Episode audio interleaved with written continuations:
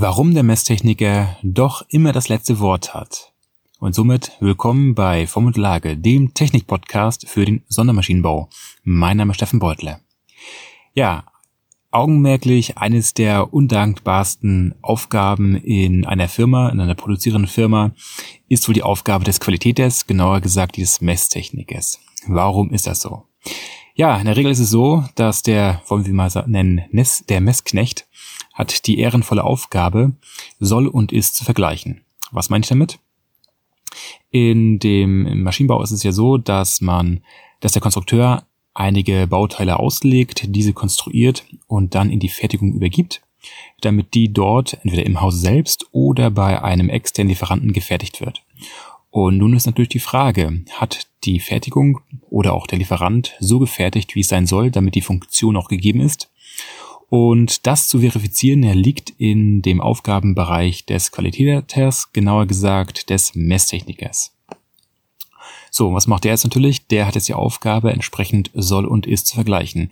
Entsprechen die Spezifikationen, die auf der technischen Zeichnung angegeben wurden, mit dem, was gefertigt wurden. Und dazu nutzt er in der Regel sein entsprechendes Messequipment, was oftmals eine Koordinatenmessmaschine ist oder Formtest oder sonst irgendetwas.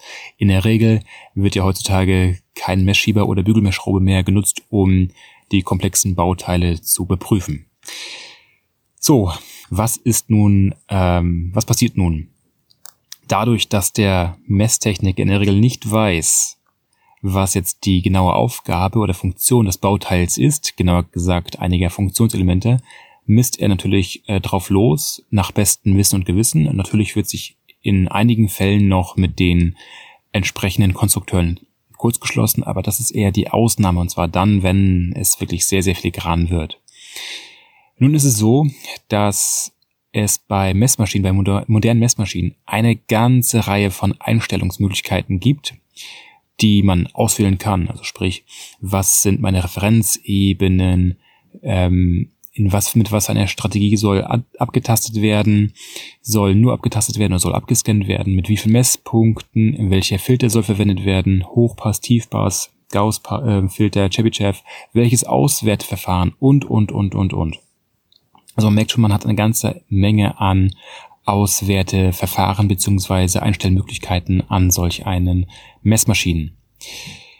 Ja, nun ist es so, dass man auf diese Art und Weise natürlich auch ein gutes Bauteil schlecht messen kann, wenn man natürlich zugenommen ist.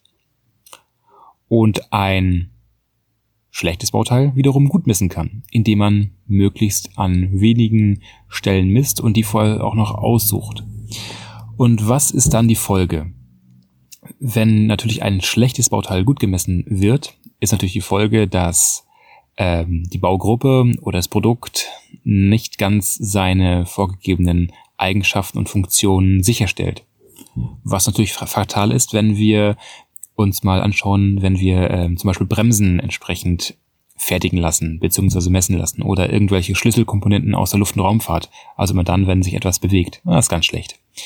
Auf der anderen Seite kann natürlich ganz leicht ein gutes Teil schlecht be beurteilt werden, gemessen werden. Das ist dahingehend schlecht, dass es dann zu erhöhten Ausschuss kommt und dementsprechend auch teuer wird. Jetzt kann man natürlich den Messtechnik entsprechend die Schuld geben, was er doch für ein Idiot sei, dass er ein schlechtes Bauteil gut gemessen hat oder ein gutes als schlecht bewertet hat. Und du wirst es wahrscheinlich wissen, das kommt auch tagtäglich vor. Und zwar nicht nur in deiner Firma, sondern in vielen anderen Firmen auch. Aber wenn sich jetzt natürlich dieser Messtechniker rechtfertigt, dass er alles nach bestem Wissen und Gewissen gemacht hat und sich keine Schuld bewusst ist, so hat der verdammte nochmal recht. Denn nach den aktuellen Anforderungen aus dem sogenannten ISO-GPS-System, nach dem wir alle arbeiten, wenn wir mit der geometrischen Spezifikation von äh, Produkten zu tun haben, dann ist es seit spätestens dem Jahre 2012 so, dass der Konstrukteur dem Messtechniker anzugeben hat, wie eine Überprüfung durchzuführen ist. Sprich, die Messbedingungen. Wobei der Messtechniker nur noch darüber entscheidet, wie, auf welche Art und Weise er das überprüfen oder durchführen möchte. Wie ist das gemeint? Angenommen, es ist so, dass du eine, ähm, ein Bauteil hast mit mehreren Bohrungen und die Bohrungen sollen etwas führen. Und wenn es etwas geführt werden soll, so gibst du in der Regel dort eine entsprechende Positionstoleranz an und die Geometrie mit dem Tolerierungsgrundsatz Hüllprinzip, damit die Form- und Maßabweichungen innerhalb der Toleranzgrenze sind, die das Maß vorgibt.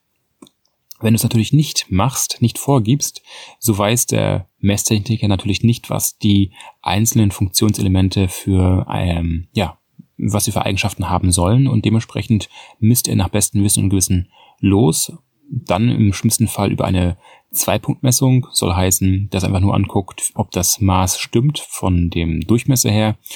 Und nicht, ob irgendwelche Formabweichungen auch entsprechend eingehalten wurden oder nicht eingehalten wurden, weil das nicht explizit gefordert wird was es eigentlich wäre, wenn man alles mit dem entsprechenden Hüllprinzip tolerieren würde. Und so hat er, der Messtechniker, natürlich entsprechend seiner Vorgaben gearbeitet, was nicht unbedingt der Funktion entspricht, die das Bauteil durchführen soll und was, worauf, zu achten, worauf zu achten ist. Und wenn man natürlich dann erst in der Montage feststellt, dass die Bauteile nicht richtig funktionieren, weil sie schlecht ge gefertigt wurden und dass der während der Überprüfung nicht rausgekommen ist, so liegt das nicht an dem Messtechniker, sondern entsprechend an dem Konstrukteur, der darauf nicht geachtet hat, dass das ein besonderes Merkmal ist, welches auch noch besonders zu überprüfen ist, beziehungsweise besondere Spezifikationen zu erfüllen hat. Das ist auch der Grund, weshalb der heutige Titel heißt, ähm, warum der Messtechniker das letzte Wort hat. Ich fasse also nochmal ganz kurz zusammen.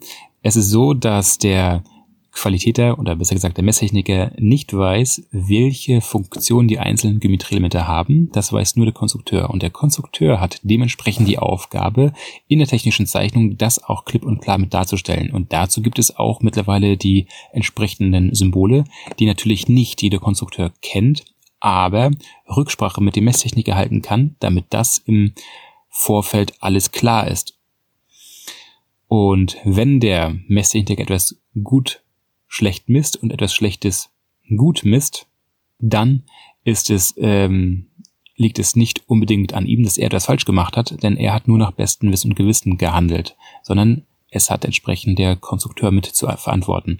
Und ganz besonders dann ist es sehr, sehr interessant, wenn man einen Zulieferer hatte, welcher natürlich selbst Messungen durchführt und diese Messungen im eigenen Hause noch einmal überprüft werden, sprich gegecheckt werden.